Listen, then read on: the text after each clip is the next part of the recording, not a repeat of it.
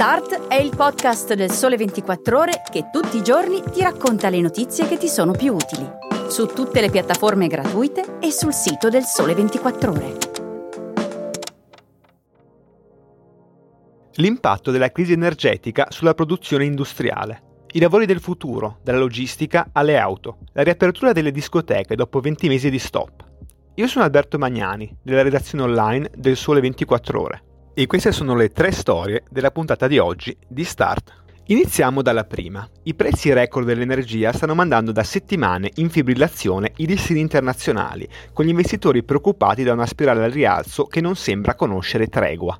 I prezzi di gas, petrolio, carbone ed elettricità sono lievitati con il boom di domanda che ha fatto seguito alla fine delle restrizioni anti-Covid, scatenando un cortocircuito fra la richiesta delle aziende e la disponibilità effettiva delle materie prime. I soli prezzi del gas naturale sono arrivati quasi a quintuplicarsi rispetto all'inizio del 2021 era evidente che la crisi energetica avrebbe chiesto conto all'industria, penalizzata da costi talmente elevati da risultare insostenibili.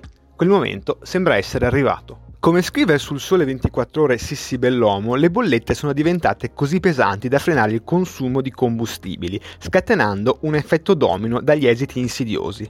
Minori consumi di energia coincidono infatti con un rallentamento delle attività manifatturiere, che a propria volta non può che sfociare in una minaccia per la crescita economica. Per farsi un'idea, basta dare un occhio a quello che sta succedendo in Cina, dove la crisi energetica si è già tradotta in blocchi della produzione e blackout per migliaia di imprese. Goldman Sachs stima che il 44% delle attività industriali del gigante asiatico sia in qualche misura impattato da carenze o restrizioni, con strascichi che si ripercuoteranno inevitabilmente sul PIL del paese. Limitandosi alle fonderie cinesi di alluminio, fra gli impianti con i consumi più elevati, si stima una perdita della capacità di produzione nell'ordine dei 2 milioni di tonnellate. Ma la crisi non fa sconti fra i vari settori industriali e naturalmente si spinge ben oltre i confini della Cina. Ad esempio in Europa, dove l'impennata dei prezzi energetici inizia a frenare la produzione di un numero crescente di imprese. Il primo settore a cedere è stato quello dei fertilizzanti, che impiega il gas naturale come materia prima e non ha potuto che subire le conseguenze di prezzi in volata di oltre il 200% dall'inizio dell'anno.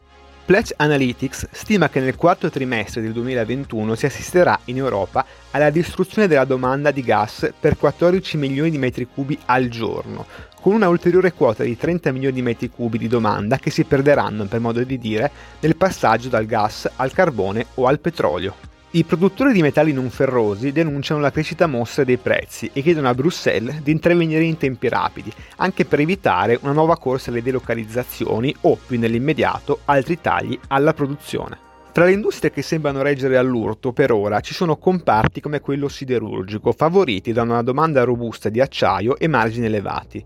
Anche qui però i rischi di frenate programmate si fanno sempre più tangibili, mentre il rally dell'energia prosegue a ritmi preoccupanti. Nella seduta borsistica di martedì 5 ottobre, il prezzo del gas naturale è arrivato a lambire i 120 dollari per megawattora e altre impennate non sono da escludere. A proposito di industria, è da anni che ci si interroga su come l'avvento di nuove tecnologie possa modificare, se non stravolgere, il mondo del lavoro. In un primo momento sembrava prevalere un approccio più pessimistico, con il timore fondato che automazione e digitalizzazione avrebbero fatto scomparire una robusta quota di lavori e di conseguenza lavoratori. Oggi la prospettiva sta cambiando. L'innovazione farà evolvere, più che estinguere, le professioni ereditate dai vecchi modelli dell'industria. In un suo scenario per 24 qui del Sole 24 ore, Antonio Larizza spiega che tre settori cruciali per questa metamorfosi potrebbero essere logistica, produzione di semiconduttori e automotive. In tutti e tre i casi, aggiunge, con ricadute benefiche per l'economia italiana e il suo mercato del lavoro. Vediamo nel dettaglio le opportunità. La logistica sta cambiando e attingendo sempre più a nuove competenze, dall'intelligenza artificiale per ottimizzare i flussi all'automazione per movimentare le merci, dall'analisi dei dati per anticipare la domanda alla manutenzione predittiva per garantire la continuità dei servizi. Quanto al secondo settore citato, i semiconduttori, l'Italia vanta già alcune eccellenze. Ora arrivano segnali incoraggianti anche dall'estero. Proprio l'Italia è candidata infatti, insieme a Francia e Germania, a ospitare una fabbrica di semiconduttori che il gigante americano Intel vuole avviare in Europa. La gara è in corso con quattro siti nazionali potenzialmente selezionati da Intel per il nostro paese, uno a Torino, uno a Catania e restanti due in Puglia e Veneto. Comunque vada il bando, l'industria dei semiconduttori è in rapida espansione e assetata di competenze, dagli ingegneri elettronici ai softwareisti agli esperti di nuovi materiali, capaci di trovare soluzioni sostenibili per il mercato del futuro. L'operazione Intel, spiega Antonio Larizza, potrebbe valere da sola mille assunzioni nell'arco di 5 anni. Così come saranno mille le assunzioni annunciate nella Motor Valley emiliana fra i cinesi di First Automobile Works e gli americani di Silk, che hanno scelto Reggio Emilia per la produzione di auto elettriche ad alta prestazione firmate da Pininfarina. Un maxi progetto capace di spingere l'intera filiera italiana dell'auto preoccupata da una transizione all'elettrico che dovrà compiersi in tempi rapidi. Di recente è stata annunciata anche la nascita della Gigafactory di Stellantis a Termoli, in Molise, e della startup Italvolt, che sorgerà nell'area che fu di Olivetti a Scarmagno, vicino ad Ivrea. I tre investimenti daranno vita a fabbriche manifatturiere con ampie componenti di automatizzazione, con la richiesta di lavoratori fortemente specializzati.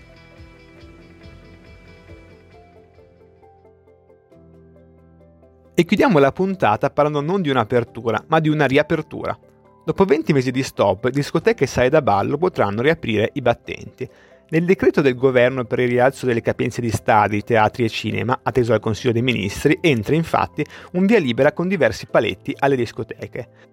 L'ingresso sarà consentito, sì, ma solo con Green Pass e con una capienza massima del 35% al chiuso e del 50% all'aperto. In compenso niente obbligo di mascherina quando si balla, salvo dover indossare in tutti gli altri momenti. La riapertura delle discoteche era un'ipotesi che circolava da tempo, senza essere mai arrivata al dunque. Ora il Comitato Tecnico Scientifico ha confermato il parere favorevole già espresso in passato, con una differenza. Se il vecchio sì riguardava le sale da ballo all'aperto, ora deve concentrarsi sui locali al chiuso, modificando le raccomandazioni per la stagione autunnale e invernale. Fra le altre raccomandazioni c'è l'obbligo di usare bicchieri monouso, la presenza di impianti di aerazione senza ricircolo dell'aria e la possibilità di frequente igienizzazione delle mani, oltre che la pulizia e la sanificazione dei locali. Una vittoria della categoria? Non proprio. I gestori dei locali non hanno accolto con entusiasmo le nuove misure, anzi, Maurizio Pasca, presidente del sindacato dei gestori delle sale da ballo, spiega che le condizioni proposte impediranno a molti colleghi di riaprire effettivamente l'attività, visto che i costi rischiano di scavalcare ampiamente le entrate. Il sottosegretario della salute, Andrea Costa, invita invece a un approccio più ottimistico. È un primo segnale importante, dice. Sono sicuro, aggiunge, che se entro l'anno i numeri vaccinati cresceranno e i contagi resteranno sotto controllo, si potranno ampliare questi numeri in modo sostanzioso. C'è chi però non sembra disposto ad aspettare. La Lega di Matteo Salvini è partita alla carica chiedendo di rivedere delle capienze che sarebbero penalizzanti per i gestori. Un altro fronte di tensione interno al governo che si risolverà con il Consiglio dei Ministri, forse. E prima di salutarvi e darvi appuntamento domani per una nuova puntata di Start, vi consiglio un altro ascolto. Oggi esce infatti la terza puntata dei Remidia del Calcio, il podcast di Roberto Galullo e Angelo Mincuzzi. Solo uno spoiler, si parlerà di Cristiano Ronaldo. Se invece avete dubbi, consigli o curiosità sulla puntata di oggi, scrivetemi pure ad alberto.magnani chiocciola il sole24ore.com. Start torna domani. A presto!